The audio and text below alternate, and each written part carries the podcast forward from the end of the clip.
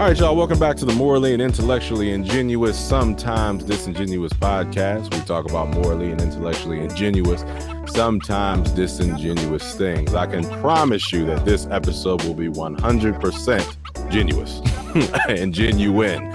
Uh, my last episode, you know, I had my homegirl Kelly on, my soror. She came through and talked about her story. Definitely had a lot of laughs. Talked about Beyonce a little bit. I uh, hope you guys enjoyed that one. This episode is special for two reasons. One, I've made it 30 episodes so far. The podcast turned one year old on February 13th of this year. So I'm really excited about that. Uh, so this is the 30th episode. Couldn't be any more grateful to those who have supported, listened, and came on and told their stories. But this episode is a special for another reason, actually more important than just the number. I actually have my grandmother on here. Now, my grandmother is not your average grandmother. My grandmother, I try to keep up uh, with her. She's always fast paced, on the move. Um, my grandmother is also what I you guys heard me talk about her before. My one of my only spiritual advisors. Her name is Mary, by the way, but of course I'm going to refer to her as grandma throughout the episode. But she was one of the first before I even started this podcast. She was one of the first people that I told about it to. I remember I called her up and I said, "Hey, I got this idea." you know, to start this podcast. And of course, you know, she was in full support. And I told her I wanted her uh, to be on, you know, and not just for any episode, but I wanted her to be on for a milestone episode, which is this episode, episode 30. So, hey, Grandma, how are you? I am doing very well today, Spencer. How are you? I'm great. I'm great. I'm definitely glad you decided to come on here. So, Grandma, how's everything been? How you been? How's life? How's everything? How's uh aerobics? How's health and fitness? How's all that stuff? Well, all that is going absolutely great. I am just so. Uh, matter of fact, I taught my class today. I still feel energetic, high yeah. Let's go and exercise. so for those of y'all who don't know, my grandmother is 81 years old, going on 21 years old. and when I say that, my grandmother is an aerobics instructor and also indulges in kickboxing here and there. That's what I mean by not your average grandmother. And we're going to get into this later on October 24th of 2020 when I decided to get my health together. I've been on my journey a little over 840 days now. Uh, my grandmother has definitely been pivotal in uh, the encouragement, the inspiration, and also the diet of uh, helping me with my um, you know my health my workout journey my health journey all that other stuff my weight loss journey. So when you guys hear me talk a lot about health and fitness well this is the source right here. So grandma let me ask you something because i want to ask for my own benefit. Uh sure. not even really ask because i kind of know it already but i remember you told me a story uh when it comes to health and fitness because you brought it up. You had your class today. I remember you told me about a story about your start in getting your health together many years ago. Um, I think I can't remember. All I know you said is my dad was a kid, so I don't know what year that was. But I remember you briefly telling me a story about you having a scare and a doctor talked to you uh, about that. Can you kind of jog my memory on that? Sure, absolutely. I I can tell this story over and over. I will never forget it. Uh-huh. Uh, I think I was around the age of uh, maybe late 30s. And um, I walked to the store, to the Safeway store in Deep Washington, D.C., where uh, I was raising your dad mm-hmm. at the time mm-hmm. and, and all the others, 6 mm-hmm. children. Mm-hmm. And uh, I leaned down to actually tie my shoe. Mm-hmm. And when I came up, I had vertigo. Mm. And I felt good. It was a beautiful April day and it was sun was out and I'm walking to the store, but I when I came up, I saw vertigo. I couldn't understand what was going on, but by the grace of God, a man walked over to me. I guess he thought I was uh, maybe drunk because I was walking in circles. Mm-hmm. And he said, "Ma'am, are you okay?" And um, he said, "I said I don't know what's wrong with me." And, and I, I explained to him what was happening. And he said, Oh, let me walk you over here. Just so happened that day on that parking lot, it was the Upshur Street Health Unit. Mm. And he walked me there, and the doctor took my blood pressure and he said, You're about to have a stroke. Wow. And back then, we didn't have the information we have today. And uh, so, stroke, you know, I thought that was like people get that thing when they 80, 90 years old. Mm-hmm. And I was like late 30s. Um, but then, long story short, wonderful doctors. They gave me medication and um, made me lie down. That's what happened. So I almost had a stroke. And um, I, when I woke up, I felt so much better. I learned later that they gave me um, medication to reduce my blood pressure. Mm-hmm. And I promised them that I would uh, come to the Upshur Street Clinic the following morning. And because they said it was extremely important. And I did. And I was totally never paid any attention to my weight. Um, you know, never thought about what what I wanted, I ate. Mm-hmm. And I learned there that your health is the most one of the most important things you can do for your life. Take care of your health. Whether you're 20, 30, 40, or 50, it doesn't matter. You need to start early. Mm-hmm. I remember uh, from that story, correct me if I'm wrong, if this is the same one, Mhm. where the doctor along the lines said, because Oh, my dad was a kid and he had said Mhm. something like, you might not see your kids grow grow into adults if you don't get yourself together. Well, this was the eye opener. Mm-hmm. that resonated in my heart. I sat with the doctor and he said, um, how, he asked, how many children you have? And I said, seven. And he said, uh, who's going to raise your seven children? I said, I am. yep. And he said to me, at the rate you're going, you're not going to make it. Wow. And that hit my heart. Mm-hmm. It just, it was like a revelation. Yeah. And you're talking about scared straight. And I left there, and the next week I went back. I had lost 13 pounds. Wow. That part I didn't know. hmm And the nurses was running all up and down the hall. Oh, she's lost 13 pounds in one week. Yeah. so out of that, that I I ended up losing approximately 150 pounds. Wow. See that part I didn't know either. Oh, you didn't? nah, I didn't know that part. I didn't know that part either.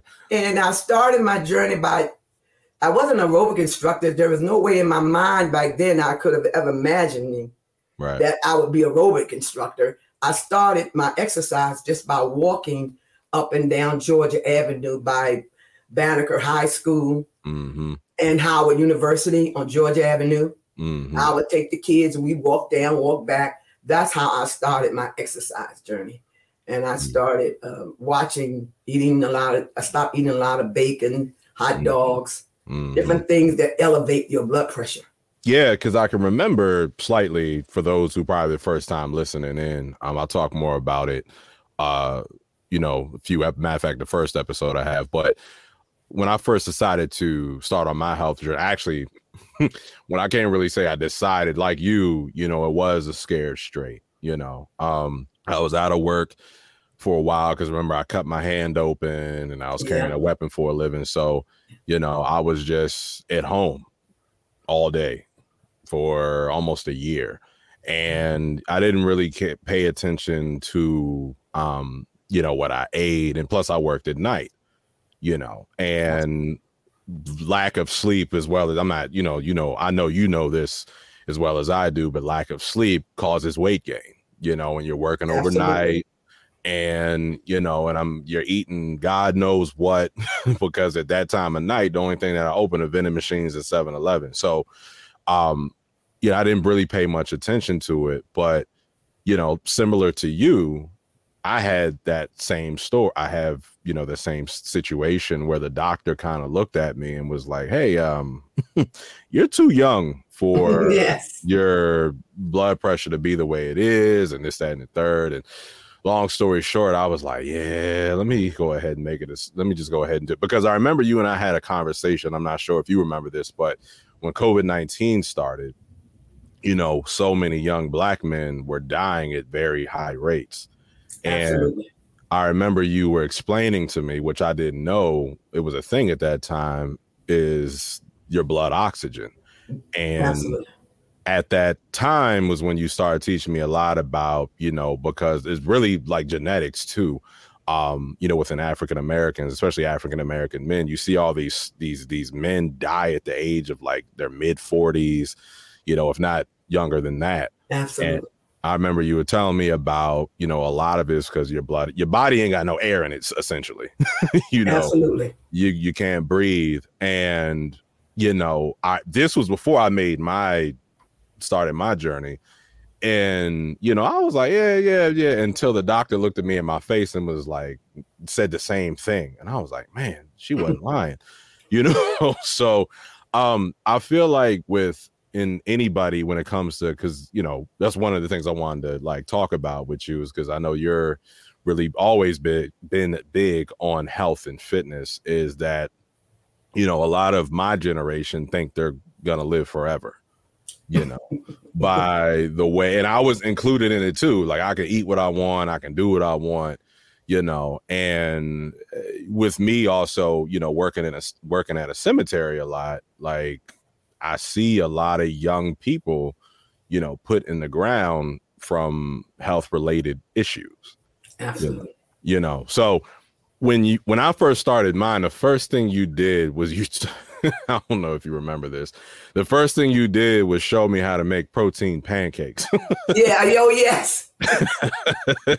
yeah.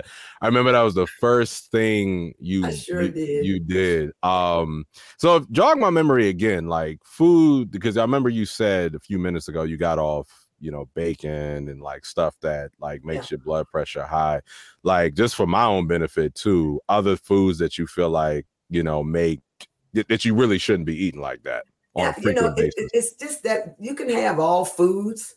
Mm-hmm. Uh, you don't want to restrict yourself, but we do have to educate ourselves about what we're eating. Right. And it takes time.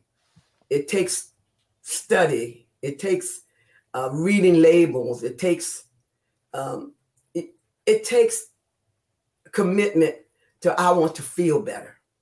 Right it takes commitment that I want to live. For me, I want to live um, a long, independent life.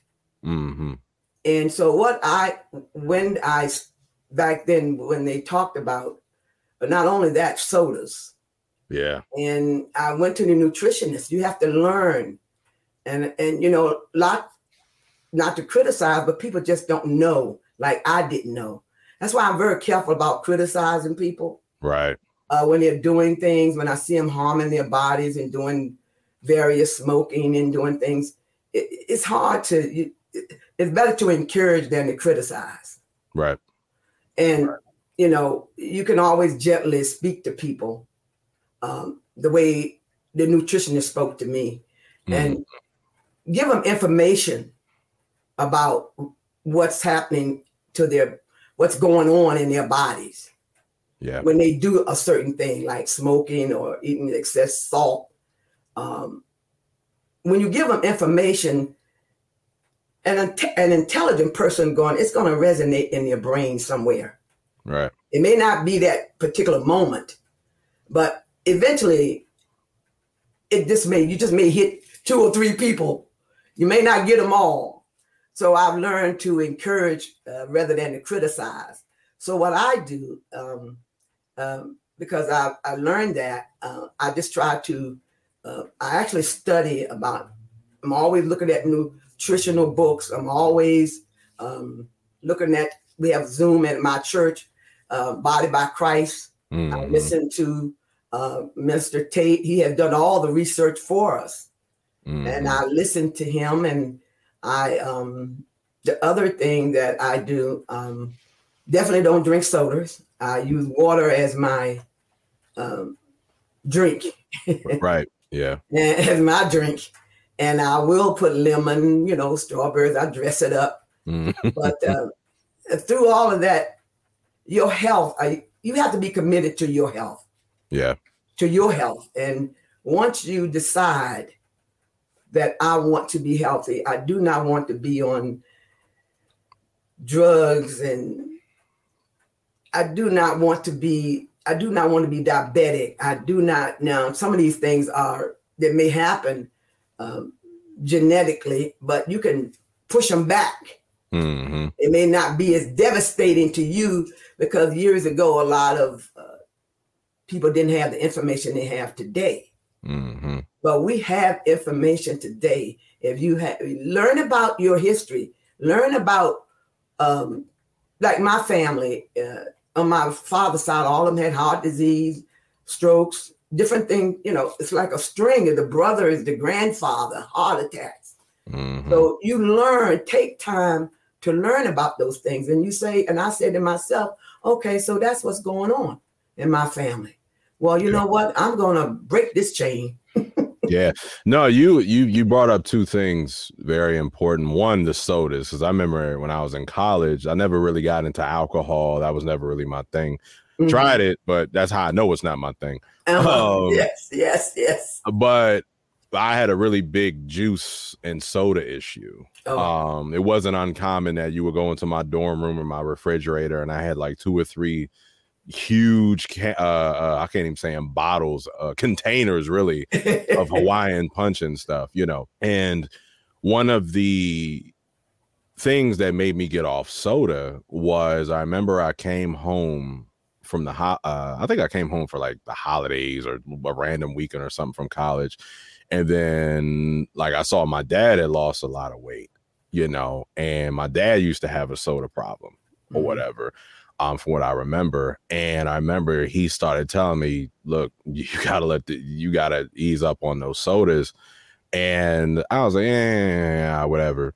And then so I remember I graduated college and I was like, yeah, I don't. And I remember I went cold turkey off of sodas, right? and I had the most excruciating migraines for about a week. Yes. and I could not under I was like, what you know, and I mean like they would wake me up out my sleep. I didn't even know you could feel a headache in your sleep. Like, and I will wake up with blurry vision and all this other stuff. And I remember I went to the doctor. I was about 21, 22 at the time.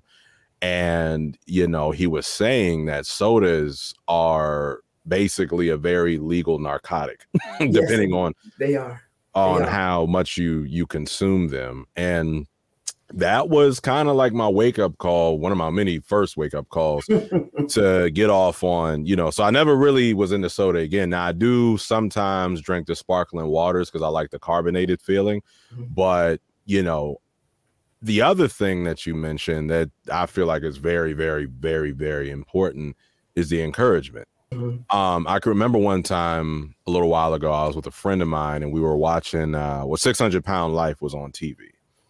And this is when I had already started my workout journey. I think I was like about a year in at this point.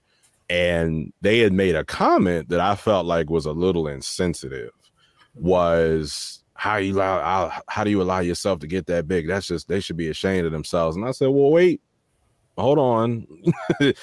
you don't know people's stories. You don't.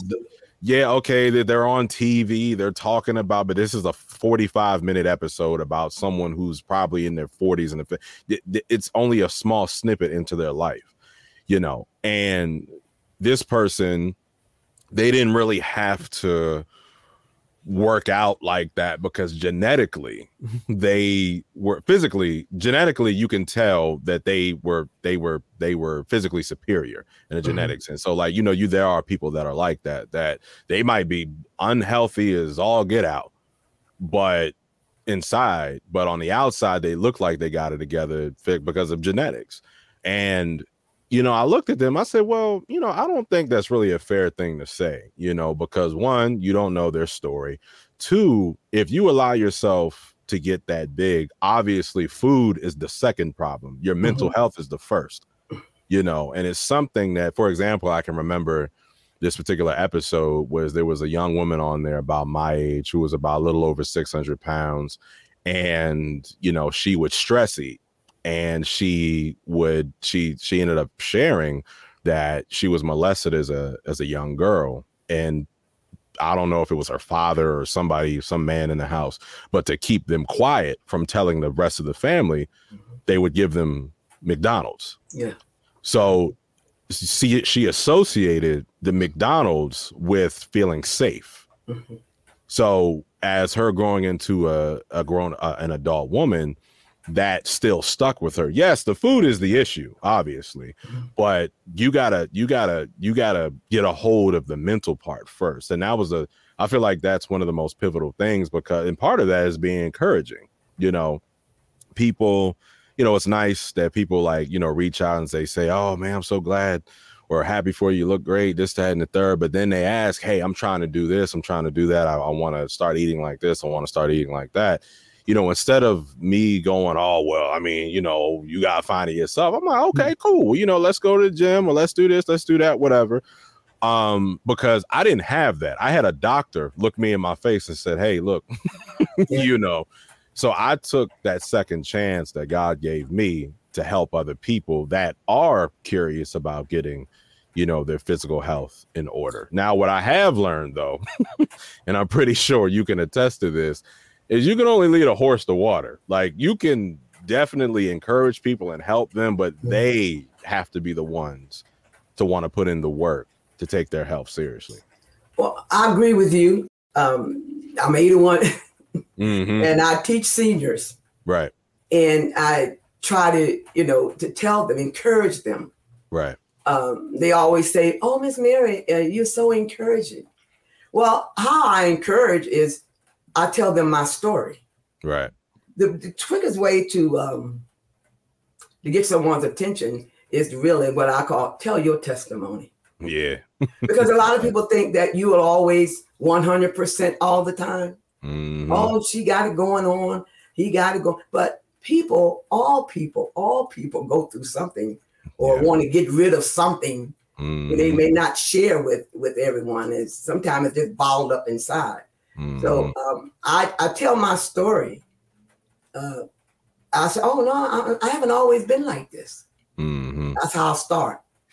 I haven't always been like this, but I'll tell you what I did to help myself, and you know, you can try it.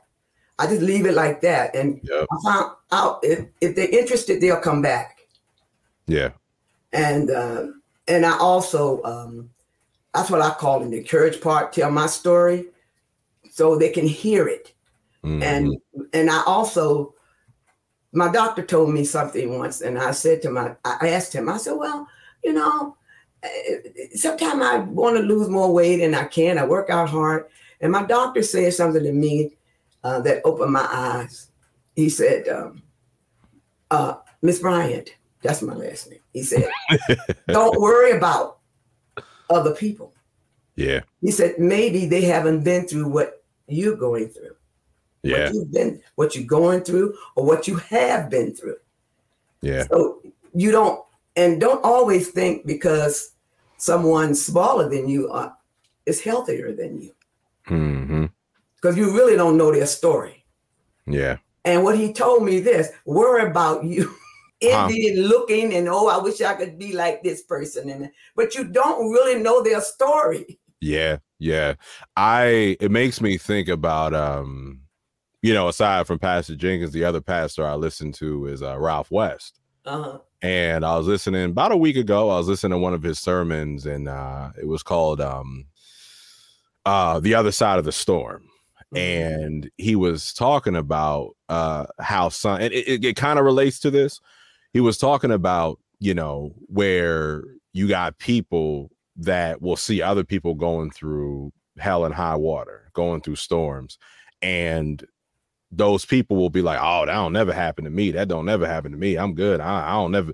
And Ralph West was like, "Well, maybe because God knew you couldn't handle what they're dealing with." You know, and Absolutely. I remember I, I I heard that and I said, man, because how many people we done met that look at another person and they say, "Oh man, I don't know, I couldn't couldn't be me." This, that, and the third. And I'm like, well, you don't really know what they what they've been through. And the thing, the challenging thing with my age group, with a millennial, is that we grew up eh, with social media. Oh, you know, so with our generations removed, like for example, like so, an example I want to bring up is you know me, I'm a history guy. You know, I love all aspects of history, and you know. it's always surprising to people or other people who aren't really that much in the history for example when they when when it comes out that you know, Dr. King or JFK were all adulterers, right? Mm-hmm. And people are like, oh my God, I didn't know that. I didn't know that. I'm like, well, you got to look at the way the media was back then. The media did not share people's personal, their personal life with everybody you know like the media everything was different back then you know. Mm-hmm. uh one of the um the um i just read this one book i've been read it about a month ago. It was called half american. It was about how african americans were treated after world war ii coming back to the states. And the African Americans did not get a lot of the recognition that they deserved because the white media kept that quiet you know, it was only the black press that were the ones that kind of expressed what, you know, black folks were going with at the time. But of course, the white media dominated at that time. So it was different then. You didn't see a lot of what I remember. Uh, I think it was Pastor Jenkins. He said that, you know, when I was a kid, we're talking about him, he said, when I was a kid, like with technology anyway, is that something could have happened to my father and my or something could have happened to my mom and my father wouldn't have known about it till he got home that day. Absolutely. You know because the way that but so i bring all that up now is because you see every aspect of people's lives today with social media with instagram facebook and stuff like that. So it creates this other barrier of insecurity where you see someone getting themselves in shape. And a lot of people and I'm pretty sure you you you can you can relate to this being you know health in in health and fitness is that a lot of people don't really show the before on social media anyway a lot of people don't really show the before how they were. They just boom they pop out i got this you know i'm, I'm healthy i'm this that and the third. So people automatically see that and think that this person is just black no ever like you said everybody goes through something. It's a struggle. It's you know you need to sh- share your struggles sometime. Right. You know, um, the thing about, you know, I love Gunsmoke. Can I just say this? Mm-hmm. I grew up in Gunsmoke, Long Range, Long Long Ranger, mm-hmm. and they would kill somebody and you never saw blood. Mm-hmm. You know. Right.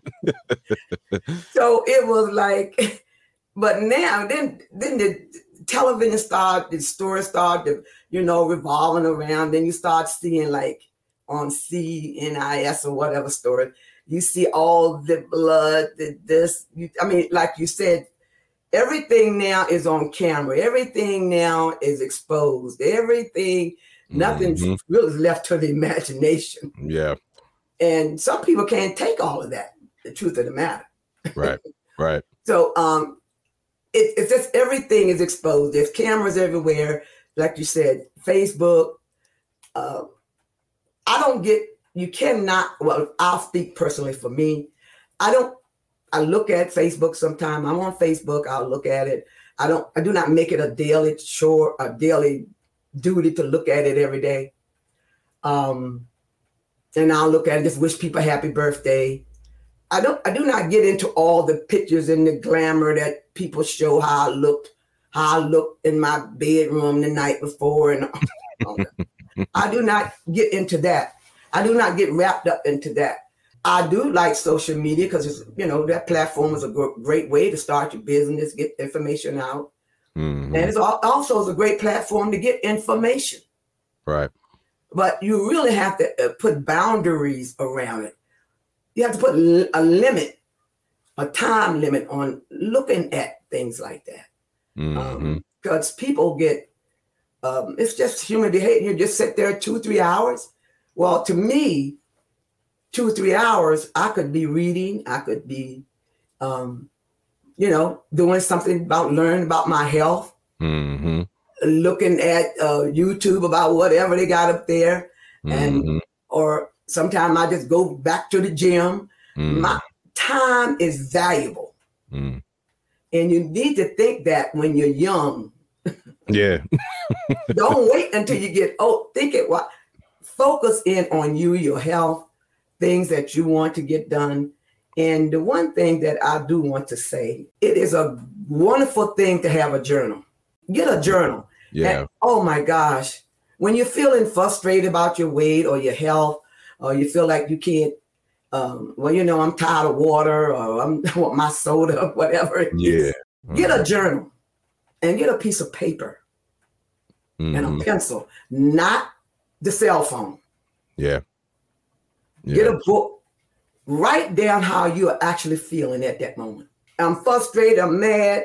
I went off my program. I'll get to writing, writing, and I get it out. Yeah. Yeah. And I promise everyone that's listening to this podcast, you go back two weeks and read that what what you read what you wrote, and you will say to yourself, "Wow, was I feeling like that?" In, in the last episode, my friend Kelly talked about the last episode is called the prayer book. Oh, okay. and she talks about how you know things that she desires and she she prays about she writes them down Mhm. And when those things come to fruition she can go back and look at her her prayer book or some people will call it a journal whatever have you tomato tomato. And you know she could be like wow like you know this this happened. Like because i wrote this down i manifested it. I know morgan she has a journal. And you know you kind of like brought up something that you know kind of getting away from the health and fitness sort of Yeah. is you know the the reading the the journaling Mhm. um i never really I, I'm, you know me. I'm, I've always, I've, I- I've, uh, like Mark Twain said, I'll never let my schooling get in the way of my education. School got on my nerves, but I always loved learning. so, uh, I always listen, received information through audiobooks, right? Ever since, and a lot of it when I used to do them. Remember when I first started my voice acting career, like I narrated a lot of audiobooks. So that kind of got me into it. So I saw, oh, this is convenient. You know, I can drive in the car, listen to an audiobook. I can do this, I can do that. And remember that book you got me, the audiobook Atomic Habits by James Clear? Uh, yes. I referenced that in the first episode of this podcast, by the way. Great book. If anybody ever wants to go read it, well, yeah, read it because that's the point that I'm about to make. Is that you know I'm listening to it in the car and I'm in the gym and it's that and the third and I'm like, oh wait, what did he say that I'm rewinding? So I remember when Morgan and I met, she that I re- well the first time that I I think I can't remember all the way. Either she told me she read it or I saw the book at her apartment. But either way, we both found out that we knew of the book. I said, "Oh man, cool. You know James ha- James Clear, Atomic Habits, whatever."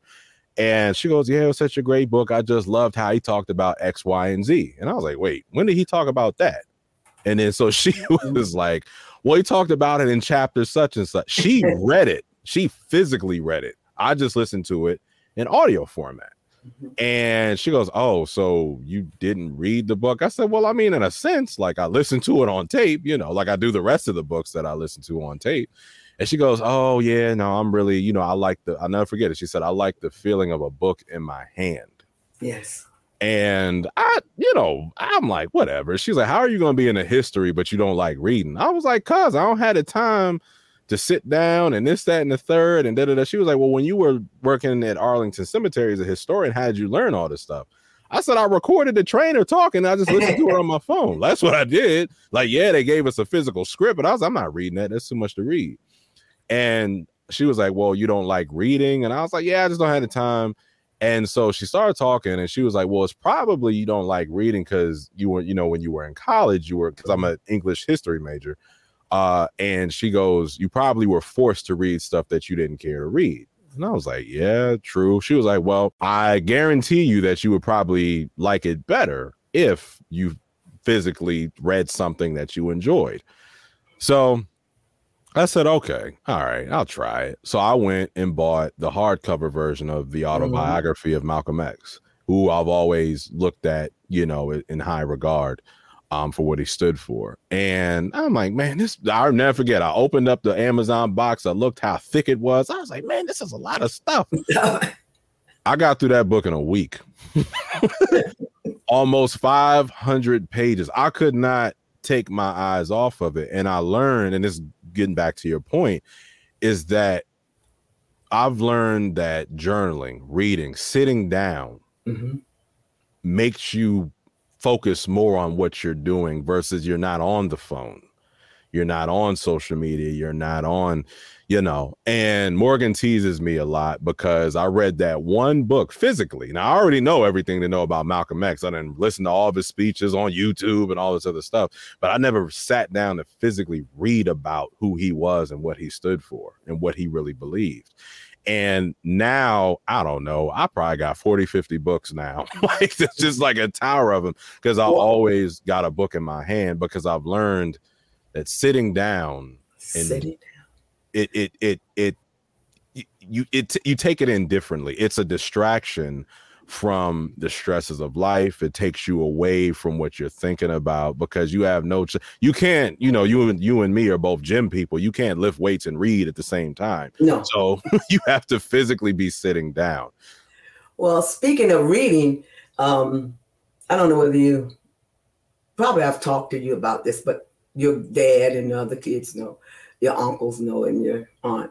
When I was when they were small, I did not work, but I always enjoyed reading. hmm And actually, reading put me in another world. hmm When I didn't have money to go anywhere, Right. I would read National Geographic, Psychology Today, Perry Mason, Mhm. all the um, com- I was even reading comic books. Um, reading um, really takes you places that you may not ever go, Right. but it makes it makes you feel that you're there. Yeah.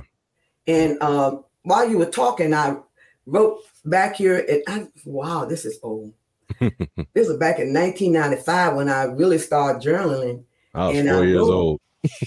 oh boy, you weren't even born. Yeah, I was four years old. 1995. 95. and I wrote down here a bucket list of all the places that I wanted to go. Had no clue how I was going to get there. Didn't have the money. No, I just wrote it. hmm And this is what will help you. I wrote that bucket list was to go to California, Las Vegas, go to Europe. I mean, go to Paris, go to Hawaii. hmm Um, what else did I want to go? Paris, Hawaii, Alaska. hmm Do you know I've been to every one of those places? Yeah, I know. You know, it's unfortunate what's going on there now, but I remember you went to Ukraine. Oh, we too. went to the Ukraine. I didn't Yeah. write that at the time. Uh, never knew I would be going on mission trips, but yeah. at that time I was reading National Geographic. hmm And the kid, when kids would lie down, you know, they go to bed, I put them down for a nap. I would read, and I would always order them books. I wanted my kids to learn how to read. To read for some reason, it was just in me. Hmm My kids need to know how to read. They hmm need to understand reading before they go to school. Right. Yeah. And I would order the little eggs and ham books and little puzzles, and you get them in a, a, a you get them once a month, and and I would sit down and uh, they would be doing that, and I would be reading my Perry Mason and all the psychology books and magazine really, and and national. I really used to love National Geographic, and I wrote down those different places, and God has allowed me to go there. Now, Yeah. when I so what I'm, I'm I guess what I'm trying to say, like you reading really really helps you. It quiets you down. You really begin to notice what you like. Learn you. hmm Learn you. Learn about you. hmm And you find out what you like, what you don't like, what you tolerate. Uh, then you you'll begin to put boundaries around your life. There are certain things I remember years ago, just from reading. I was I'm not doing that. Yeah. Those are boundaries to keep me safe. Boundaries um, to help me uh, reach my goal in life. Mhm. Things I wanted to do. And when you read, it really, really um, helps you. And but I also love reading um, biographies of other people. Yeah, that's my favorite. Though, though they changes it changed my life a lot. A Mm. lot of biographies I've read, Yeah. and um, and one of them years ago was Ali Acola. He was the one that bought the Ford. Um, you know, it was going down. It was about to close. He then they hired this young guy, Ali Acola, and I read his biography hmm and I was a I was maybe in my that helped me, believe it or not, it helped me with my weight loss. I read how he did that. He went from, he didn't go to the big bosses up top to try to learn how to bring the Ford Motor Company back. Mm. He went down to the basement, mm. to the people who swept the floors. And he humbled himself and he learned from them how what they did, what they didn't do. How do you do this? What do you what's required for you to do that? And it was almost like it was like telling me about my weight. I don't know how I connected that. Yeah. But yeah. somehow I connected that together about learning bottom, go to the bottom. I knew I couldn't lose the 150 pounds, you know, like overnight. So what do I need to do? And that book helped me. And it his biography helped me and it brought the Ford Motor Company back on top.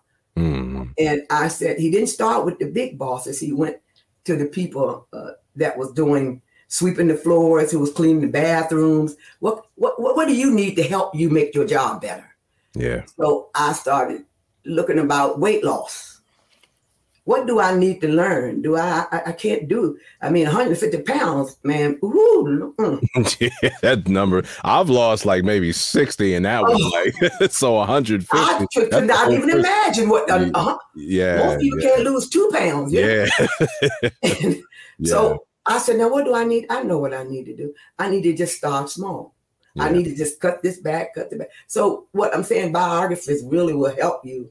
People really reveal. Most people who have made it in life, what you call made it, you know, names that you yeah. hear, they really want to tell their story. Yeah. And yep. generally they're honest and true. So read biographies, they're helpful.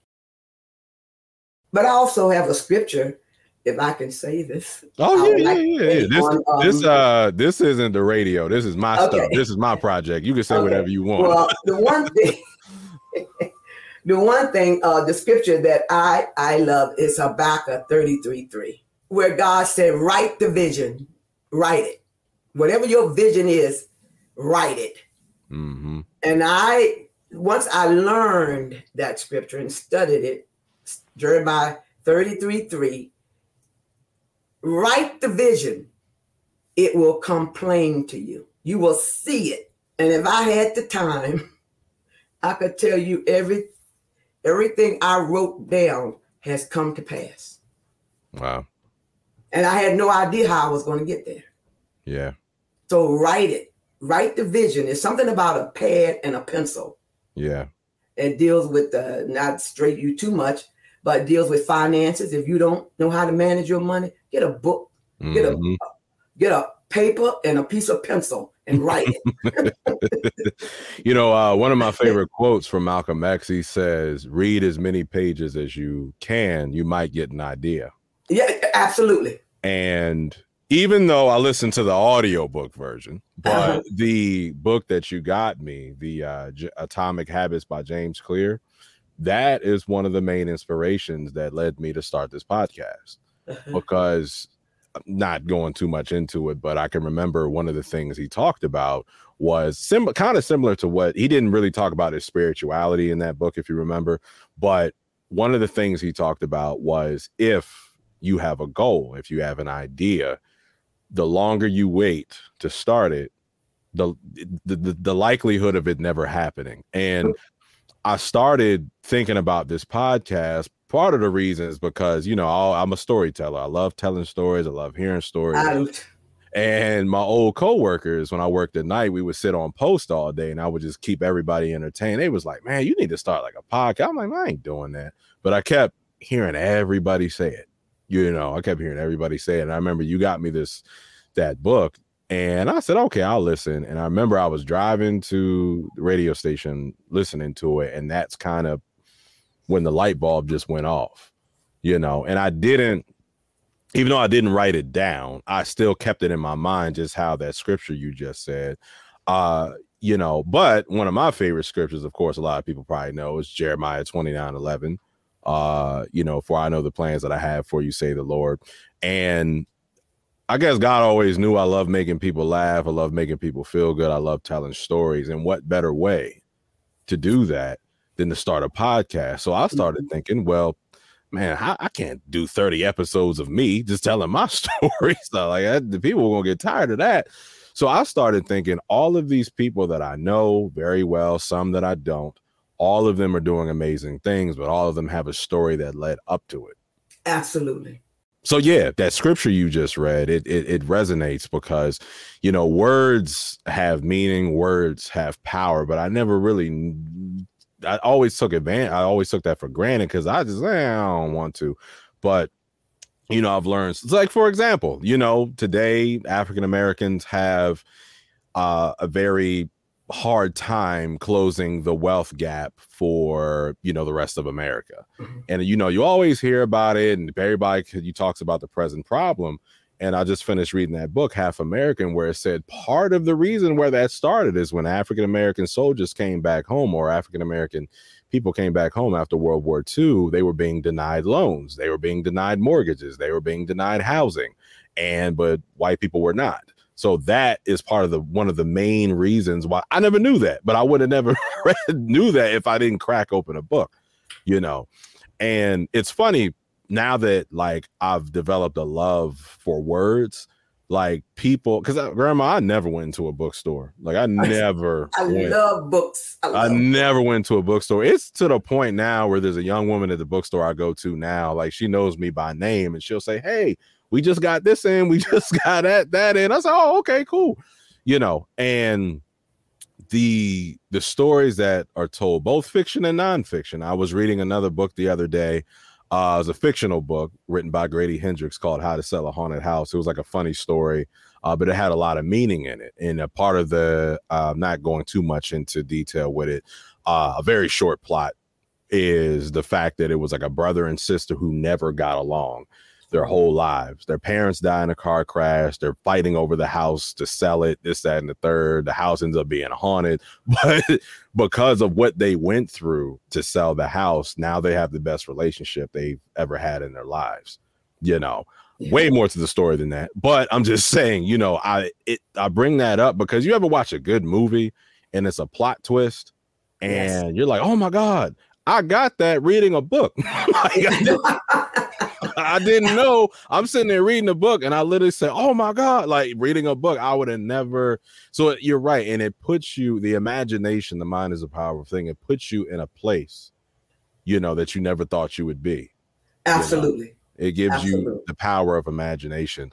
But segueing into something else i'm glad that you brought up. Maybe i should have made you the host for this episode because you're the one that's covering all this stuff. So the truth of the uh, matter i could go on and on oh i for people who are listening they don't know that our conversations will be two plus hours you know? So for listening purposes we're going to try to like you know save people that but you yes. know people i want people to know that this is not just something that where this is the first time we're talking. Like, no, we would have hours long conversations. But one of the things that I wanted that you and I'm, I'm glad you brought it up because I did want to save it for last is you brought up that scripture and i want people to because i talk of 29 episodes or 30 episodes in now but the previous 29 episodes that i've done somewhere some way somehow i've mentioned either God himself or my relationship with God. And you know, people always people who do listen on a regular, they're like, "Oh man, it's so good that you, you know, have a relationship. It's so nice how you talk." Well, a lot of people don't know where a lot of how my relationship with God started, and that is you. um I remember as the I can't remember the exact date, but the first time, remember when uh for those y'all who don't know, uh, my grandmother and I are members at the church that every black person in PG County goes to, First, uh, First Baptist Church of uh, Glenarden. Uh, but we're old school though. We were going to that church when they were still off of um, when they were in the old Hechingers. I mean, they technically they still are, but uh, when they built the ministry center, um, not sorry, not the, the worship center um, in Upper Marlboro. I remember I was 16 years old and I remember I can't remember what the service was about, but I do remember that like at the altar call, I walked down there And to be honest with you, I don't know why I walked down there. I don't mm-hmm. remember why I walked down there. And it was so intimidating walking down because I was the first day that Worship Center opened. So it was packed house, standing room only. And I'm walking down, and I remember we were sitting on the second tier. Yes. This had to be the 12 o'clock service, had to be. I don't know. But we were sitting on the second tier and I remember I said, man, I'm gonna walk down there. And I remember I got to the pool to, to the altar and I happened to just turn around and look at me and saw all these people in that church. I said, What am I doing? and I was a kid back then, you know. And I remember, you know, after you do that, they take you in the back and you talk to a counselor and they ask you, you know, why you want to give your life to God and all that. I like I said, I was a kid. This is 2007. I wasn't even out of high school yet you were one of the main when I rededicated my life March 13th of 2016, that is a day I'll never forget. Mm-hmm. You were one of the first people that I called because I went through a very traumatic experience literally the night before yeah. that was so traumatizing the next day. I said, you know what? No, I can't do this. I can't live this type of lifestyle no more. And I'm, I'm telling this story for a reason because I want people to further understand the relationship that you and I have. Is I remember I called you. I said, "Man, Grandma, I had a, I got this issue. I got these issues, and I, you know, what I mean, da da da, da whatever." And I never forget. You said, "Well, Spencer, look, as much as I would like to help you, I'm a woman. You're a young man the advice that I can give you will not resonate with you because you're a man and I'm a woman. So what you need to do mm-hmm. is get advice from men. And that was when you introduced me to the class at the church, Men Connecting with Christ. And that entire thing changed my outlook. That was where I learned religion and relationship are two different things. Absolutely. Absolutely. You know, that I didn't know that. I just thought you know, that you meet God and you have to live this perfect life like Christ did, and this, that, and the third. And if not, you're banished to hell forever. Like that's religion. But when I attended that class and the minister broke down, I never forget every it was every Monday morning at 10 a.m. and I was in that class for about six months. Mm-hmm. And we would go around, and I was the youngest one in there. And it would be men. I thought it was a class that would be like full of a bunch of men my age. No, it was people. I, I think there was a guy that was in his 90s in there. And I remember we every Monday morning we would start the class and we would all go around the class and just talk about how our previous week has been. Mm-hmm. You know, and I remember there was a particular gentleman who you know, don't remember his name. I definitely remember his story where he had kind of got himself into a situation and he was embarrassed. And, you know, I had never been expressive about my personal life until I took that class. And I remember the minister said to him, he goes, Stop, don't see yourself in your answer, but try to see God in your answer. And that right there changed everything. So, mm-hmm. with all that being said, I want people to know a little bit about, you know, your spiritual walk and what you've learned and, you know, the same wisdom that you've passed down to me, you can share with others.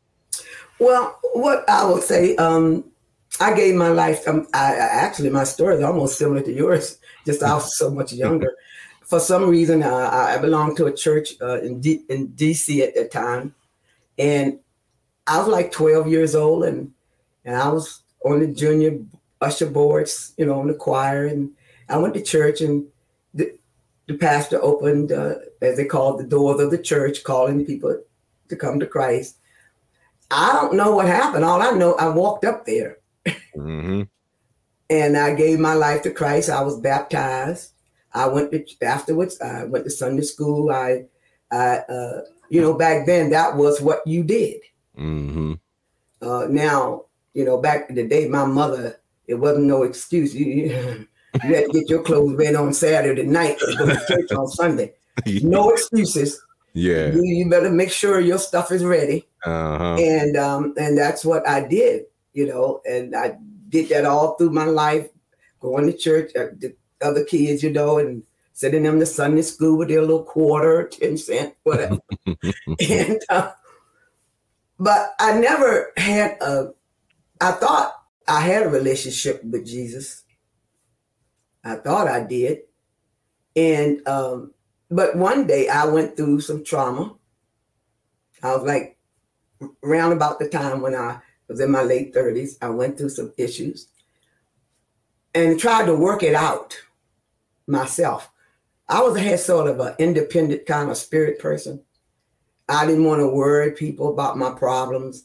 I want to keep everything to myself, which is a bad thing to do. But you do have to be careful who you share things with. But I didn't want to worry people. I, I just said that. Well, I don't want people to worry. I, I'll just do it on my own. But God taught me. He was really, He loves me. I really want to help you, Mary, if you allow me. Mm-hmm. So finally, one, it took about six, five or six, something that I had been trying to handle for three or four years, never would come to end. And one day I just just got fed up. and I just really actually got on my knees.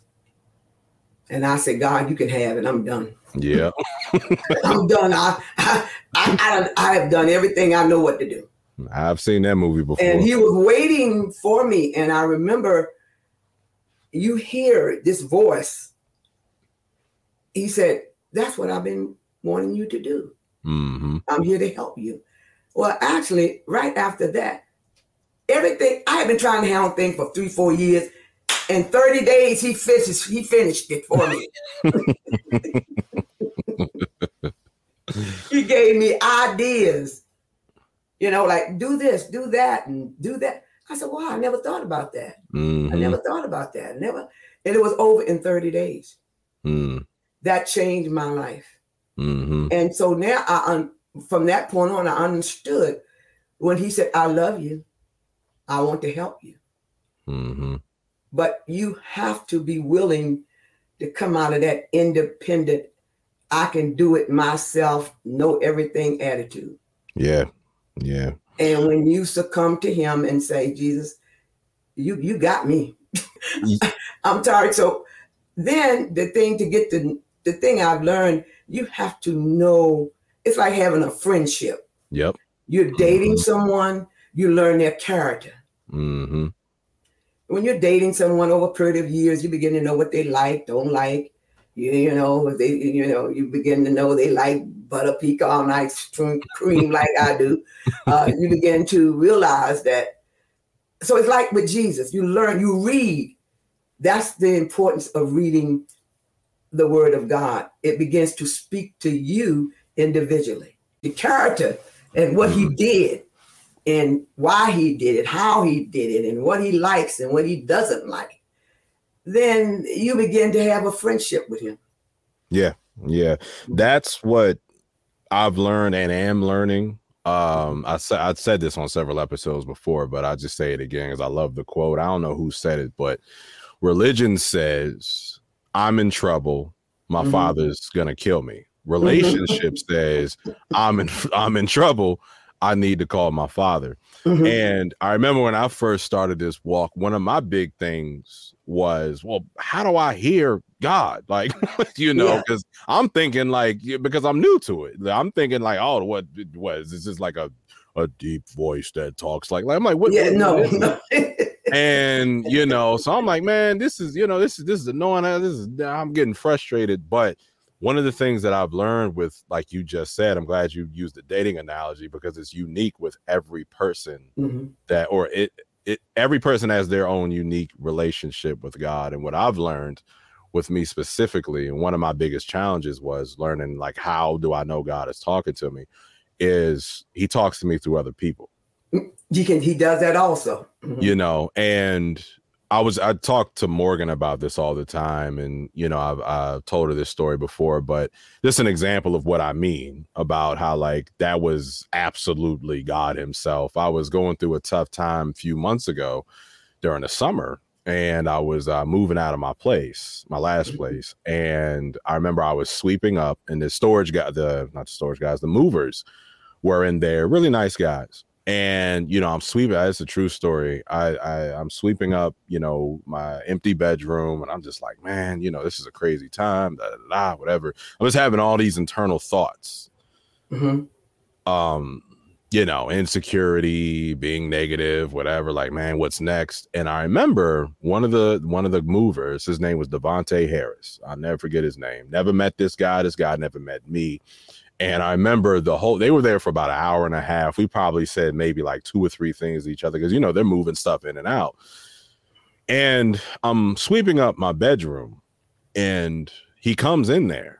Right now, I'm like, why is he in here? There's nothing to move. It's empty and he goes, "Hey, what's up, man? How you doing?" And I said, uh, "I'm good." And he closes the door when it's wow. just me and him. Now he didn't know I had my weapon on my side, but I'm like, "What is about to happen?" Because I'm like, "Why are you coming in here? Why are you closing the door?" and he looks at me and oh I got I, back, I got a backtrack before that. I was wearing it's during the summertime, so I'm wearing like a tank top. And he looks mm-hmm. at me, he said, Man, you know, you look real good. Are you like a football player? You know, you look like you work out. I said, No, no, I'm not a football player. I kind of just, you know, had a little health scare a couple years ago, decided, you know, take my health seriously, whatever, you know. So he goes, Man, I wish I could wear stuff like that. Man, I'm too frail, I'm too skinny. And I'm like, Man, look, you know, you can get there, whatever. That was it. He moves, I, I, he goes his separate way, I go mine. So I'm in my bedroom. Fast forward to him walking in there. He goes, Hey man, can I talk to you for a second? And I said, Okay. And he closed the door. And oh, and he locks it, by the way. oh my gosh. So I'm like, What's up? And he's like, You know, man, I know I don't know you. I know you don't know me. I don't really know what you're going through. But are you a believing man? And I was like, Am I a believing man? And he was like, Yeah, do you do you believe in God? I said, yeah. You know, I was like, why is he asking me this? He goes, man, well, look, you know, I know this is going to sound crazy, but I I have a gift where I can hear from God directly. And I don't know what you're going through, but whatever you're going through, it's going to be okay. Mm-hmm.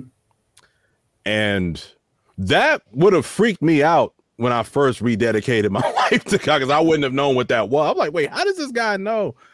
And I said, huh? And he goes, man, I don't know what you're going through, but I know, you know, if you're a believing man, then that means you're a praying man and God hears you. Yes, he does.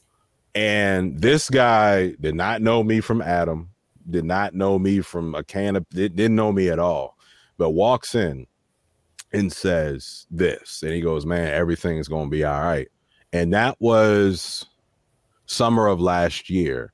And although there have been some bumps and obstacles in the way, I'm fine. I'm still good. I'm still blessed, you know. And to me, that is what relationship is. Yes. And Morgan, I'm not going to put her business out there because she's an avid listener to this. So I'm not going to say too much, but I was over her place the other day and she's just stressed about certain things, you know, just about life issues. And she's like, I don't know what I'm gonna do, and I said and third, whatever. And you know how you know how Pastor Jenkins makes a makes jokes about uh, the first lady, and he goes, "Yeah, whenever I want something, I ask uh, First Lady Trina to pray for me because God answers her before He answers me." Yeah, that's who I feel like Morgan is because the stuff that be happening to her, we're literally in her kitchen and she's you know just kind of upset about certain things or whatever. And she gets an email from some some from an organization that she had been waiting to hear back from. Not going to say what it is. And her anxiety just went through the roof even that she goes oh my gosh da, da, da, whatever what are they going to say? And i ended up opening up the email for her and it was exactly what she wanted to hear. And i said morgan i don't want you I don't want it to be lost on you that this is how God's timing is. yeah, he's perfect. He's perfect. Right. That not the next day, not the day before, not even, you know, next week, right there. Mm. You know, and to me, that's what I've had to learn is that because you know, in, in biblically, you know, we we there's prophets, you yes. know there i know ralph west pastor west was talking about this you have he said man i would way rather be a priest than a prophet because priests you know you can go out there and this that and the third but prophets they i'm not one i know i'm not one and he's right it's a it's a word that's very loosely thrown around but to me i felt like with my specific situation when i was moving out and sweeping and that guy comes in to me mm-hmm. that was no doubt without a prophet because how did this guy know Yeah. he could have came in there and said, "Hey, man, we got everything moved. You got da, da, da, whatever." And the thing about him also that stuck out is nothing about him said religion or spirituality. He was just a regular mover guy. Mm-hmm. You know what I mean? Wearing a regular uniform. He was playing with my dog for a little bit, and and and we were talking about health and fitness. He didn't break that right there was an intimate moment. Yeah, it was. I was talking to somebody physically, but even to right now, when stuff gets a little, eh, I think about situations like that if whatever you're thinking, that's what you're becoming. Because your brain, your thinking is going to lead, is taking you where, wherever it's going. Mm-hmm. If you're thinking about doing better, if you're thinking about your weight, your health, you're going to start getting better. It starts up here. You started that early up in the day. Yeah. You made up your mind up in here that I'm going home and I'm going to cook a healthy meal. And I promise you, if you do that, that thinking takes you to the kitchen. Yeah. So uh, that's like what, that's why he said, whatever you're thinking, that's what you're becoming. Yep. yep. Mm, and if you want to do good, treat people right, be, and you want your life better. And sometimes, you know, people blame. I understand some people are raised so much worse than others, and it's sad. Um, I had a lady yesterday tell a story. She she taught at Lorton for 16 years. She mm-hmm. taught reading. And you'd be surprised at the younger people, she said, that were in Lorton didn't know how to read. So parents didn't press. They were born in environments that no one pressed them to go to school. No one pressed them to read. And then it was just kicked and tossed around just to get them out the system. And she was so surprised that she she actually and she taught in the criminal division. Um, and I and people asked her later on, this was a story, you should give them a pass, you know, history. And she said, I learned from that 16 years, everyone is not raised equally. And so she learned also, this is why you know you have compassion for people, but not to the point where you let them walk over you. It's boundaries that you have. You got to keep them. But she said she never was afraid because she said actually I was more afraid in high school. Yeah. uh, she taught at Largo and then kids dis- disrespectful. But when she got to Lorton, they respected her as yeah. a teacher because they were really there to learn. They had opened their eyes to learning. Yeah. And they didn't have parents backing them up, spoiling them. And if they acted crazy in that room, they knew they weren't coming back. She did a great thing that the her, her the gist of her story was her experiences at Lorton taught her that everyone really do not, even into this day, don't know how to read. Yeah. So uh, and when you get like that, Spencer, when you feel the blessings that God has given you, you got to have compassion for people. Yeah. Because then I say to myself, that could be me. Yeah, easily. You could be in the Ukraine. Yep. You could be, you know, anywhere, you know, but God's spared you. You know, you know they're criminals and all. You ain't gonna let everybody just come in your house. But don't be so critical about when you read all this stuff in the newspaper. Yeah. Wait till you hear the whole story. Yeah. Or, wait, I, I, just it just makes me mad when I hear uh, whether it's white, black, whatever they ah, ah, ah, ah, but you don't know the whole story. Yeah, nobody the, does. The newspaper is drama because you know the thing about it, you must understand people are going through things. They got issues, they got problems, mm. they have sickness, they are caregivers, they are, um, and especially people my age, they're caring for grandchildren Sometimes their parents have dementia. There, there's all sorts of things that are going on in their lives. Mm-hmm. And this is why uh, uh, uh, in the Old Testament, God says, the devil is roaming around mm-hmm.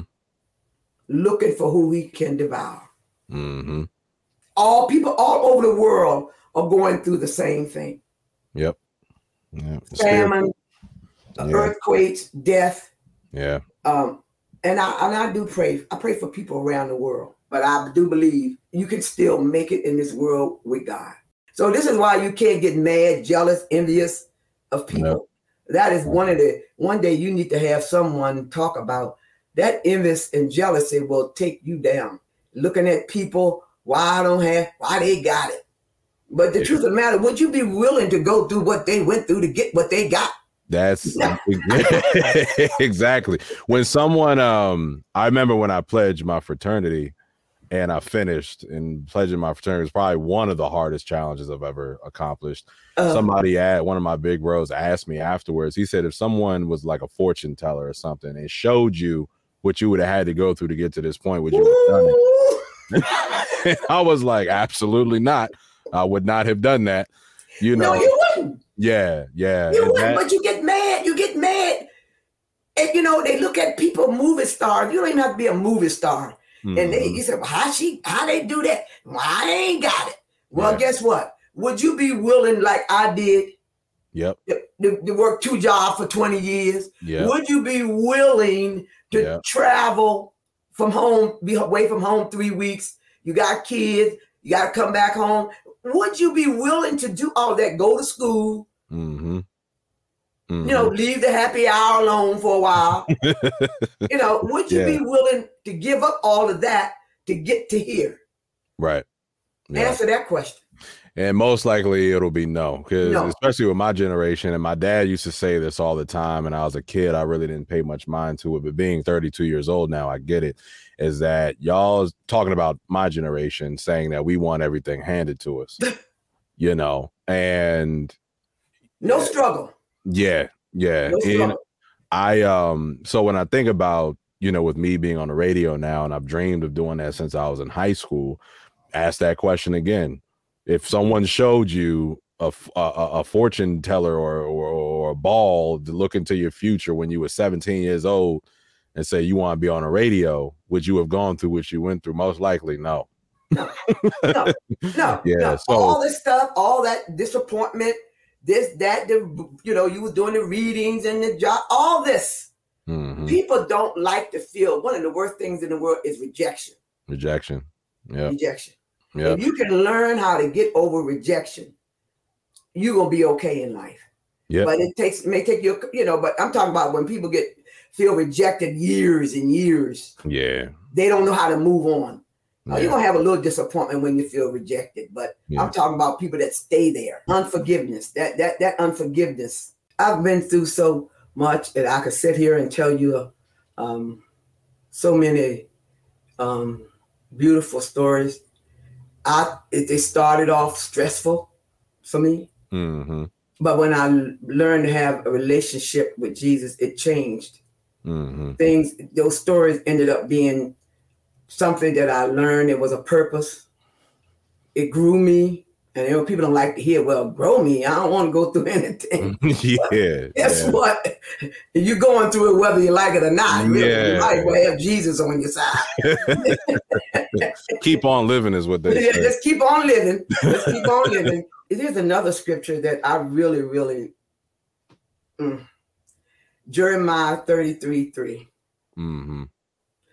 He says, Call to me. And let me read it because I don't want to this is the new, well, in different versions of the Bible, but this is the new King James. Mm-hmm. Call to me, and I will answer you and show you great and mighty things which you do not know. Mm. That's it right there. That's a whole sermon by itself. This things that you do not know, he will yeah. tell you.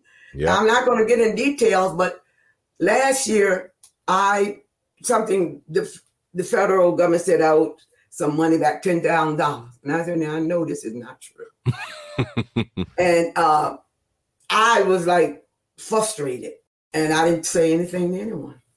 Mm-hmm. That's what mm-hmm. you got to learn. Go go to him. Yeah. And I said, and I'll tell you, because uh, I know he hears me, and I want to make sure that uh, he gets the glory for it. I prayed and I asked God to give me a counselor who was godly mm-hmm. before I started anything. Mm-hmm. I said, give me someone, God, that will show me and understand and take the time to look at the records right. Mm-hmm. and he did. I didn't tell anyone, I didn't share it with anyone. I didn't get on the telephone and whine and cry. I just called on him. Mm-hmm.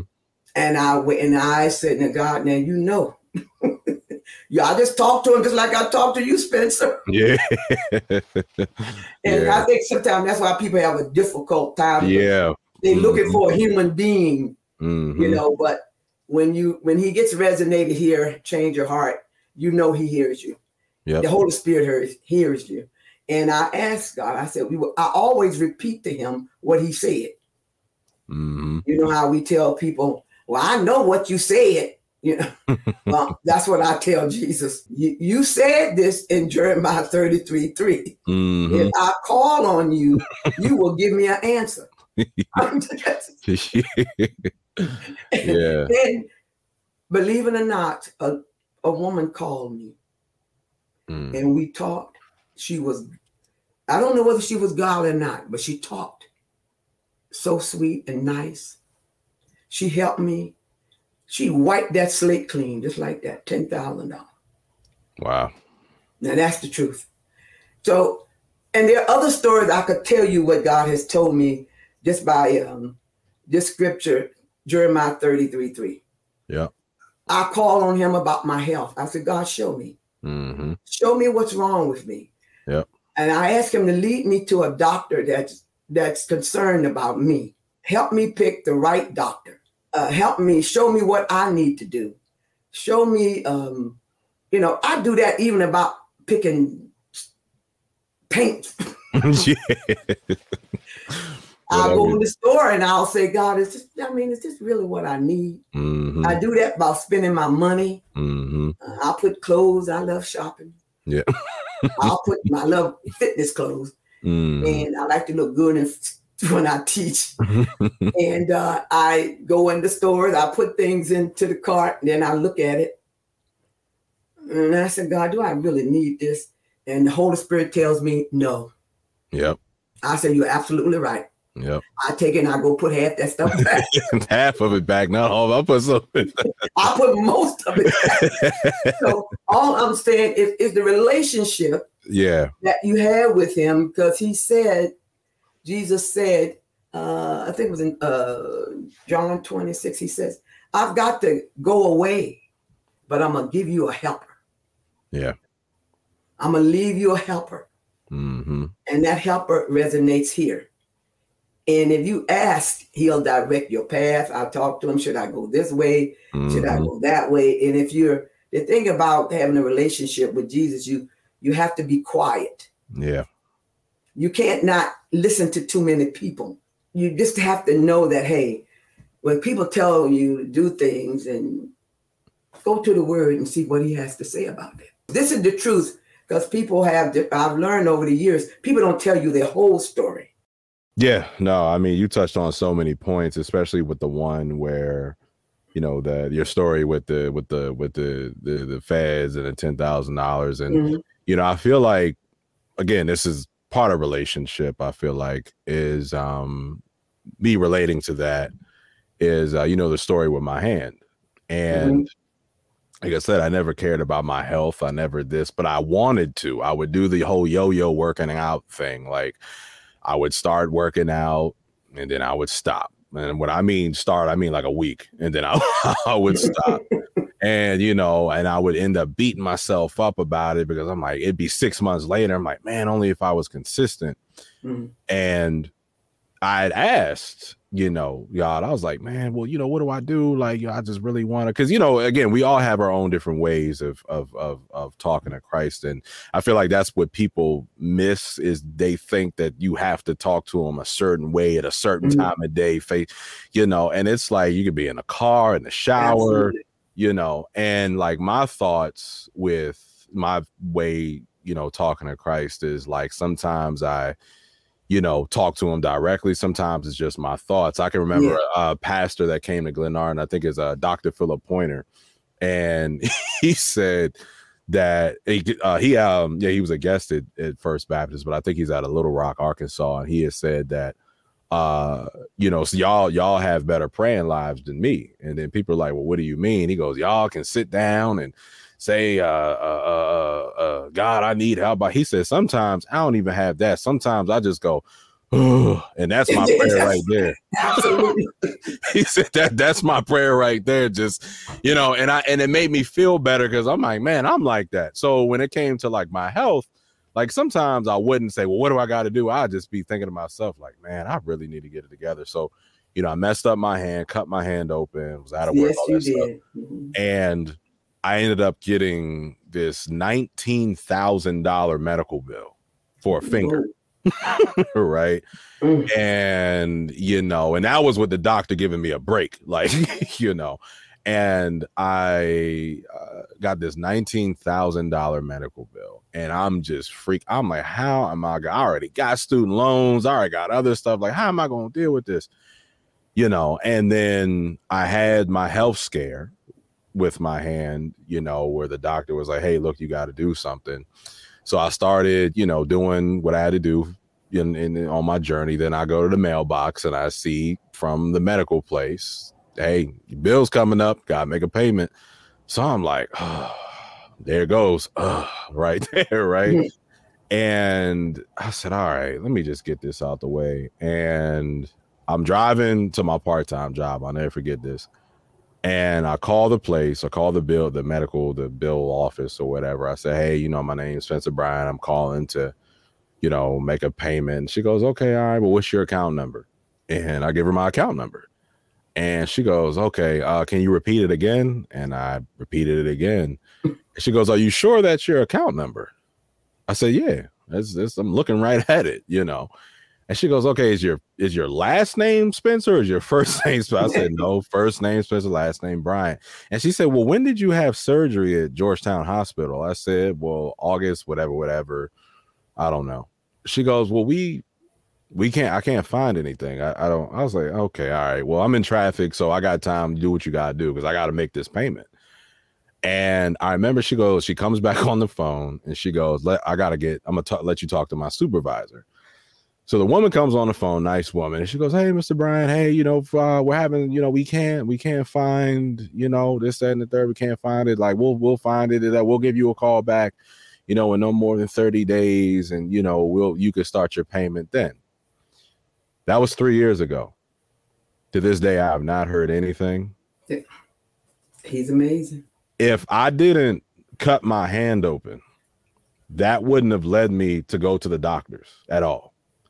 If I didn't go to the doctors and really, the hand was it was no issue. Like that was just a matter of connecting some tendons and little phy- physical therapy here and there. But my accident with my hand led me to talking to a doctor that led me to another specialist. Mhm. And if I did not have that situation with my hand, I would have never started taking my health seriously. Yes.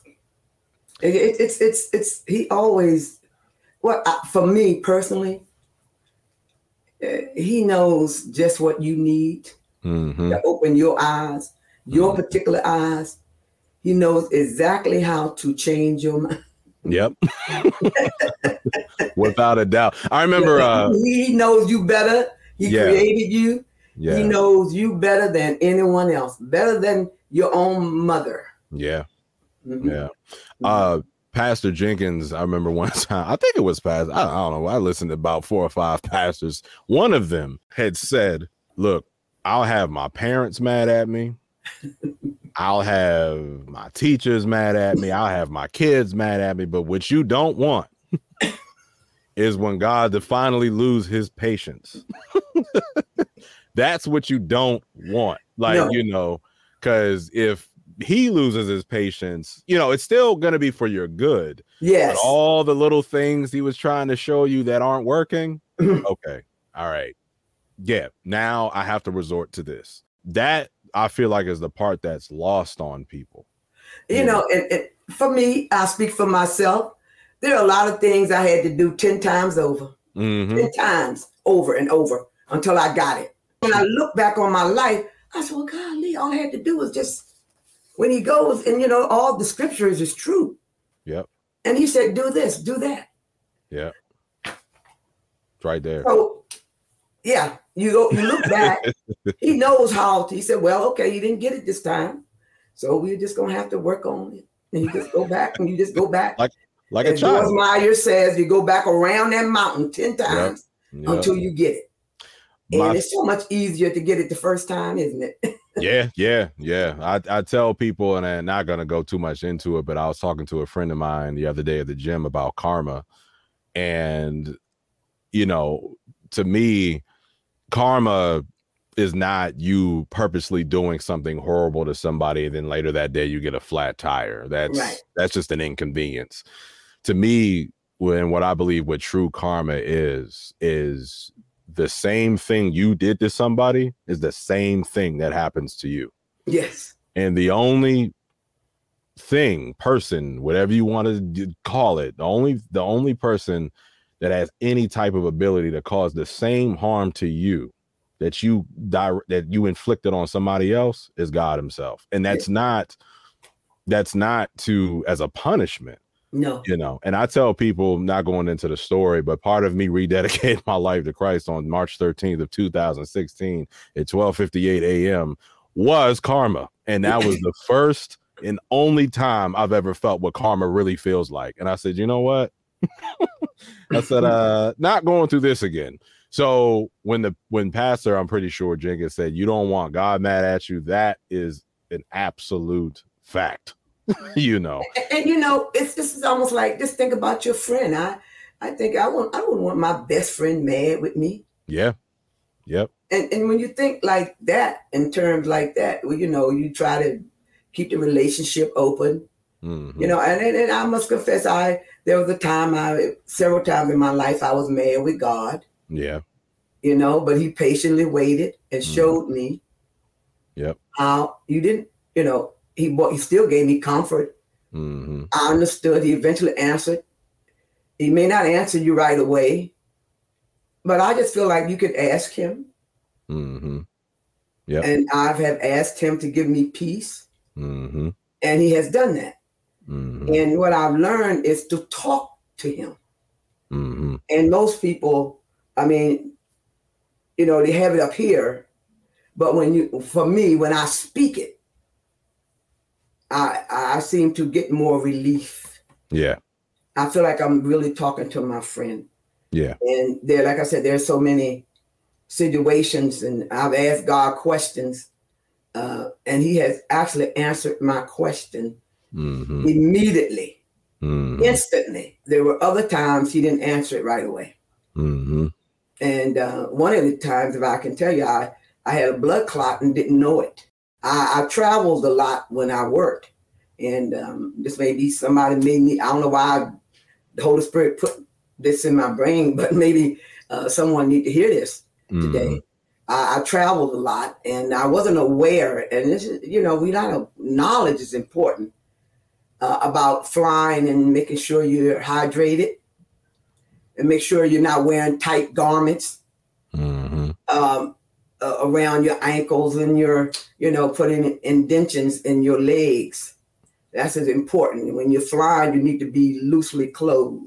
Clothing, and I wasn't wearing compression socks. And I flew to Kansas, and uh, but I had some what they call women call knee highs, not all stockings. Women know, but they hurt.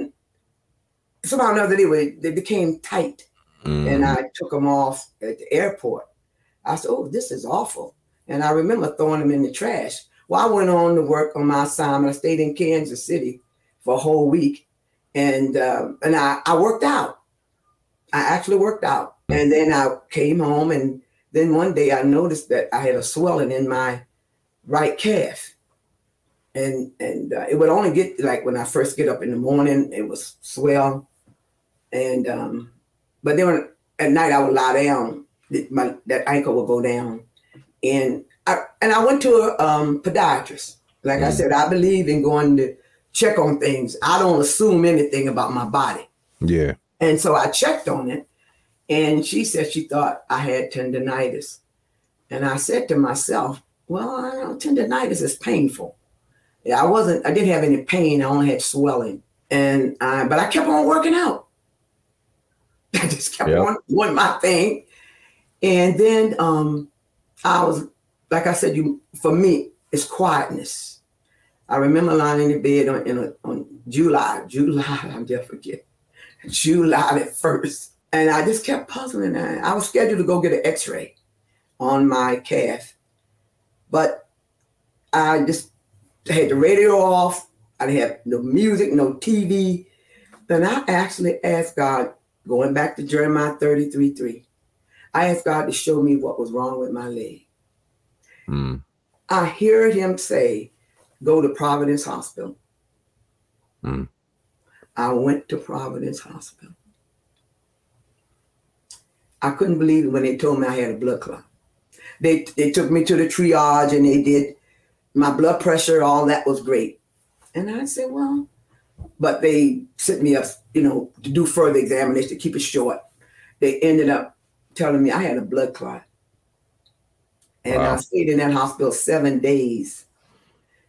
So these things, you know, all these experiences that I'm talking about, it definitely draws you. You and when you journal uh, what God did for you, you journal it, and then you begin to trust Him more, and you just keep on trusting Him more and more. Mm. And you mm. look back and say, "Oh God, that's right, He did do that," and then you begin to trust Him for other things. And yep. he, he literally answered my question in a matter of a blink of an eye.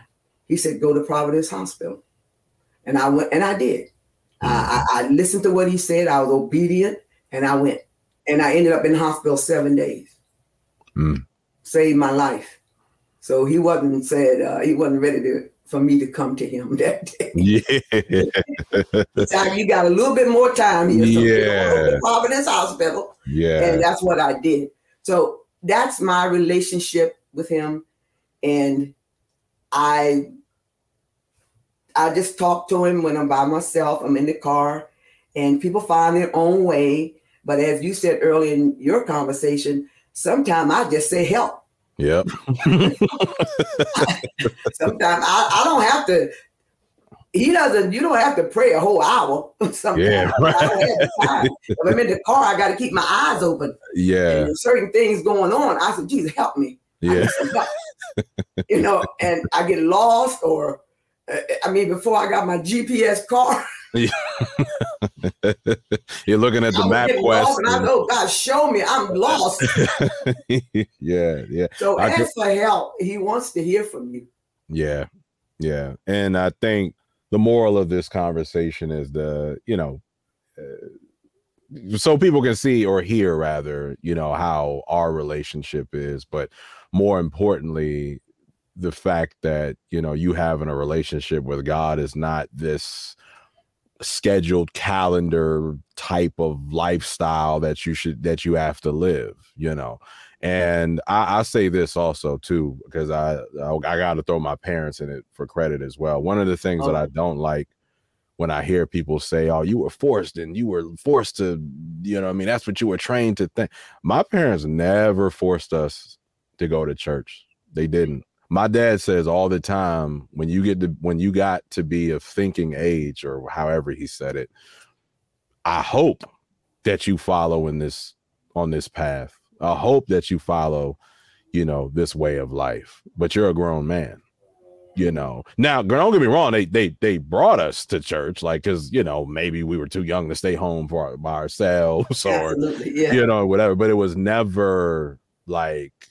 Sh- it was never like you know like they say forced upon when you deal with people one-on-one you learn a lot about people yep not i'm not talking you know in the crowd people but people in a crowd, they can, you know, profess things and I love Jesus and and they I mean some people can quote the word, memorize. I can't memorize the scriptures like I used to. Yeah. Uh, uh, I mean they can pray for a whole hour, two hours. Mm-hmm. But what I like, my discernment, I need to deal with you one on one.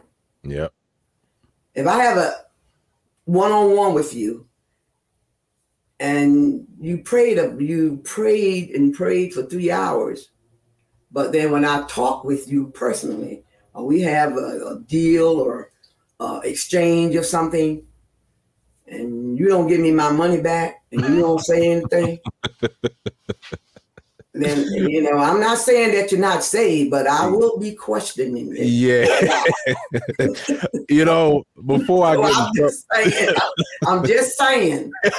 I No, need no, to oh, know, uh, you know, one on one. If I you, I give you some money, you say I'm gonna pay you back, and I then you avoid me. I, I'm not gonna bother you. I'm not going for. I am going to forgive you. yeah, In my heart, you can have it, yeah, but it will really make me question whether you truly know Jesus. yeah. And before I now, I feel like we're, I don't want neither one of us to get in trouble Yeah, I talking about won't. certain folks, but. I, I learned that lesson a couple years ago where it was someone I went to high school with, and this person just the, the Jeremiah 18, 17, and, and, and, and Leviticus, da, da, da, and I would see all this on social media, and I'm like, oh, Mhm. okay. Till I had a one-on-one conversation with them, and I'm like, wow, you're really a horrible person.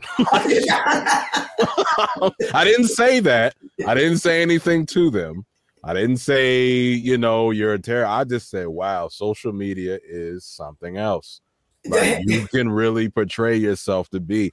And I had this conversation with them, and they were of the opposite sex.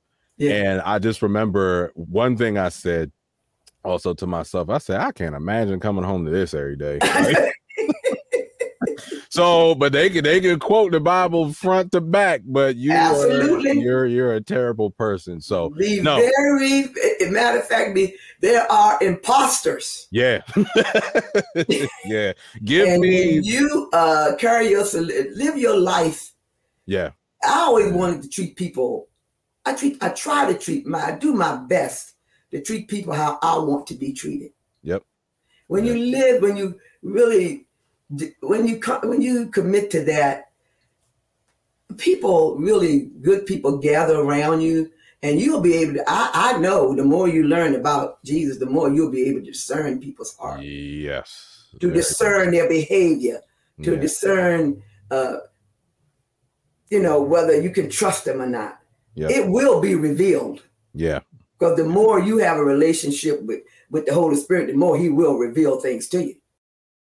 Uh you met Morgan at Christmas and Mhm. um one of the things that made me go okay this is something that I can probably you know deal with is the fact that I've met people both of opposite sex and same sex in the past no matter the relationship work romance whatever where I've noticed they've only treated me well but they Mhm. treat everybody else horribly Yeah, yeah, Morgan, I know the first thing, one of the things that I noticed at first where I said, okay, this is this is different, is where she not only treated me well, but treats everybody well. you have to watch those things. And my relationship with God was the thing that made me open my eyes to that Mhm. um a few years ago. Uh not just in a romantic aspect, but you know, just people. You know what I mean? You see how they treat you and how they talk, but you know, because people what I've learned, and I know you know this, is that they they talk too much. They'll tell on themselves. Absolutely. And they'll brag about some horrible. They'll be nice to you, Mhm. but they'll brag about some horrible thing that they did to somebody else, or maybe even the the real slick ones I've learned to pay attention to are the ones that brag about helping someone who did something horrible to somebody. Yeah, else. yeah, yes, yes. And then they're like, "Yeah," I'm like, "Oh, well, you did that." Yup. I'm like, "Oh, okay." And I'm like, "You know what? Stay away from me." So my relationship with God is opened my eyes to that. And Morgan is one of those people where, like, I noticed. I said, "Wow, she's nice to everybody." and sometimes- that's the key. Be Mhm, nice to the, um, Everybody. I, I- you know, I, I I'm nice to the people at CVS. yeah. I mean, it, it, I had an incident that um, I learned how not to. I took a class, First Baptist Church of Glenarden have wonderful uh, classes, and I took a class called uh, "How to Resolve Resolving Everyday Conflict." hmm And when you learn uh, how that how to do that, practice it, it really saves you from a lot of stress, Yep. and you will sometimes get favor. Yeah. you will get favor. I went into CVS and the pharmacist, I had an issue with the meds that he gave me. And we, you know, but I was, he didn't raise his voice and I didn't raise mine. Mhm. I, I said, well, I said, listen, I'm a, I am going to listen to what you have to say, and then you must listen to my point of view. Mhm. So quietly, I told him how I felt, what it was Mhm. going on, and it was wrong, and blah blah blah. And he said, he said, you know what? I'm going to handle this. I said, how you going to handle it? He said, I'm gonna redo this, and you're gonna get it free. Mm. That was thirty dollars I saved because I didn't go in with an attitude. yeah, I Yeah. didn't. I, I went in to hear what he had to say. yeah, And um, by me not raising my voice, he was more open to listen. yeah, yeah. And there were people in the line. He is the pharmacist. So let me talk to him, respect his position. And so I did that. I didn't go in, I'm a customer. And there, I've been there when people do that. yeah, yeah, You know, and, and you really you get a better answer when you're when you're quiet spoken to people. yeah. And that I can't, oh my God, I can't begin to tell you Mhm. how many things that God has given me.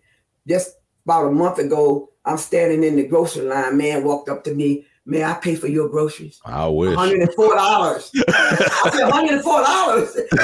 My groceries are $104. he was standing, Spencer. He said, I don't know why. But the Holy Spirit said, I need to pay for your groceries. And I kind of looked up at him and I said, "Oh, let me look at this man here. $104. I said, you know my bill is. he said, I know what it is. This is quiet. He said, I'll pay for it. I Man. said, and you know me, I'm just having, I'm still got a little bit of, you know, 20 year old in me. and I said, you sure there's no red tape going on with this? And he started laughing. He said, No, ma'am. I just want to do something good, and you're the one I chose today. Man, well, I need to go grocery shopping with you now. I'll tell you, I was at Wegmans. And so I actually asked him, I said, What church do you attend? And he said, First Baptist Church of Glen Arden. of course we did. Like I said earlier, every church, every black person in Peachtree County goes. and I and I, I did what Pastor Jenkins says he does. I said, uh, what ministries are you in? Mhm. like I'm the pastor, right? Mhm. And he answered, and I said, Well, I just want to thank you. He said, You are very welcome. I said, Well, can I go? He said, Yeah, go. Go. It's it said no. I said, I'll see you again. Yeah, And, and so little things like that. And it was just amazing. That's about the third or fourth time yeah, somebody had paid for my groceries. yeah. Uh, we uh, when you know when CJ, for people who don't know, my older brother, when he got married last year, uh, we were on our way to the airport down to Atlanta, and you know it was crazy. It was Memorial Day weekend, and Oh, uh, yes. we were kind of you know we in a rush to get you know to make our flight and then we were at the baggage check-in and then the guy i forgot what airline we flew but was me my mom my father and we uh were there and the guy was like yeah you know it's like $30 a bag. And then so my mom goes oh okay all right. And then i had my laptop with me and he was like oh you gotta put that in you know a different bag. I said oh okay all right. And i remember he looked at us and he goes you know what? I'll make y'all bags free. And we said, huh? And he was like, look, y'all are the first people, as long as I can remember, that didn't complain about the baggage fee. And y'all just, I asked, I told y'all, y'all said, oh, okay. All right. And he made everything free. He goes, man, go ahead and take your laptop with you. and like, we didn't, give him a problem. But you know, grandma, this is, uh, we it's just, I, you know, we, you and I could just go on and on all and on. Uh, there are so many stories. I haven't had a, an opportunity to tell you all the great stories and situations like the CVS pharmacists and all that. A lot of those things have been happening to me and my fitness. Uh, people just give me gifts, and Yeah. I won an award yesterday. Yeah. I saw. Surprised me. Yeah. yeah. and um, so wonderful things are happening, and um, and I'm so grateful uh, that they're they, they are happening in your life as well. Yeah, yeah, it's uh been a been a very interesting year and a half, but I tell you what, I was just talking to Morgan right before me and you started this conversation. I was like, you know, is, is uh many things that have happened over the last year and a half, some bumps, some obstacles. Like Pastor Jenkins says, I'm still here. So yeah. you know, I'm I'm still here. I did ask God for a reset. Wasn't the reset I was expecting, but like you know, it was a reset nonetheless. So um definitely appreciate you uh coming on here and people can see just a snippet of how our phone conversations are. Well, I just want to say something your your grand your great your grand great grandmother used to tell me, and you mm-hmm. can sign off. We all have problems, but my mother used to tell me, Mary, life is a fight. Mm-hmm. It yeah. really is. It's a fight, and Jesus, you know, throughout. When you get down, you just get back up because He's yep. right there. Yep, and. Mm-hmm. that is the thing that keeps me going is every time i get some type of like i said obstacle i'm like all right well let me go ahead and do my side prayer real quick.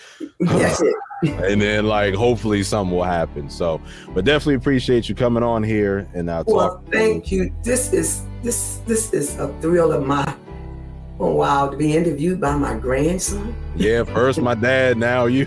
yes. but this was a little bit more detail. For those who don't know, the radio station I work for, I'm a an NPR station I work for. I'm a producer for a few shows, and I had my dad on there talking about his artwork. And now I get to have a real. Uh, that had to be a little sense, not censored, but that had to be a little formal because it's the radio. But this, this is my project. I can talk about what I want with who I want, want on here.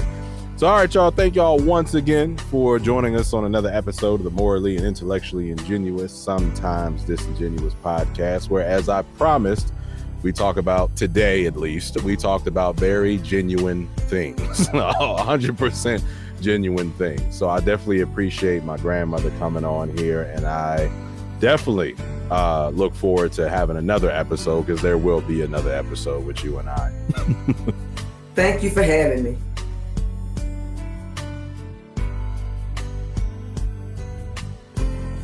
my life for all time Mama, Mama, you know I love, you. Mama, just want you to know.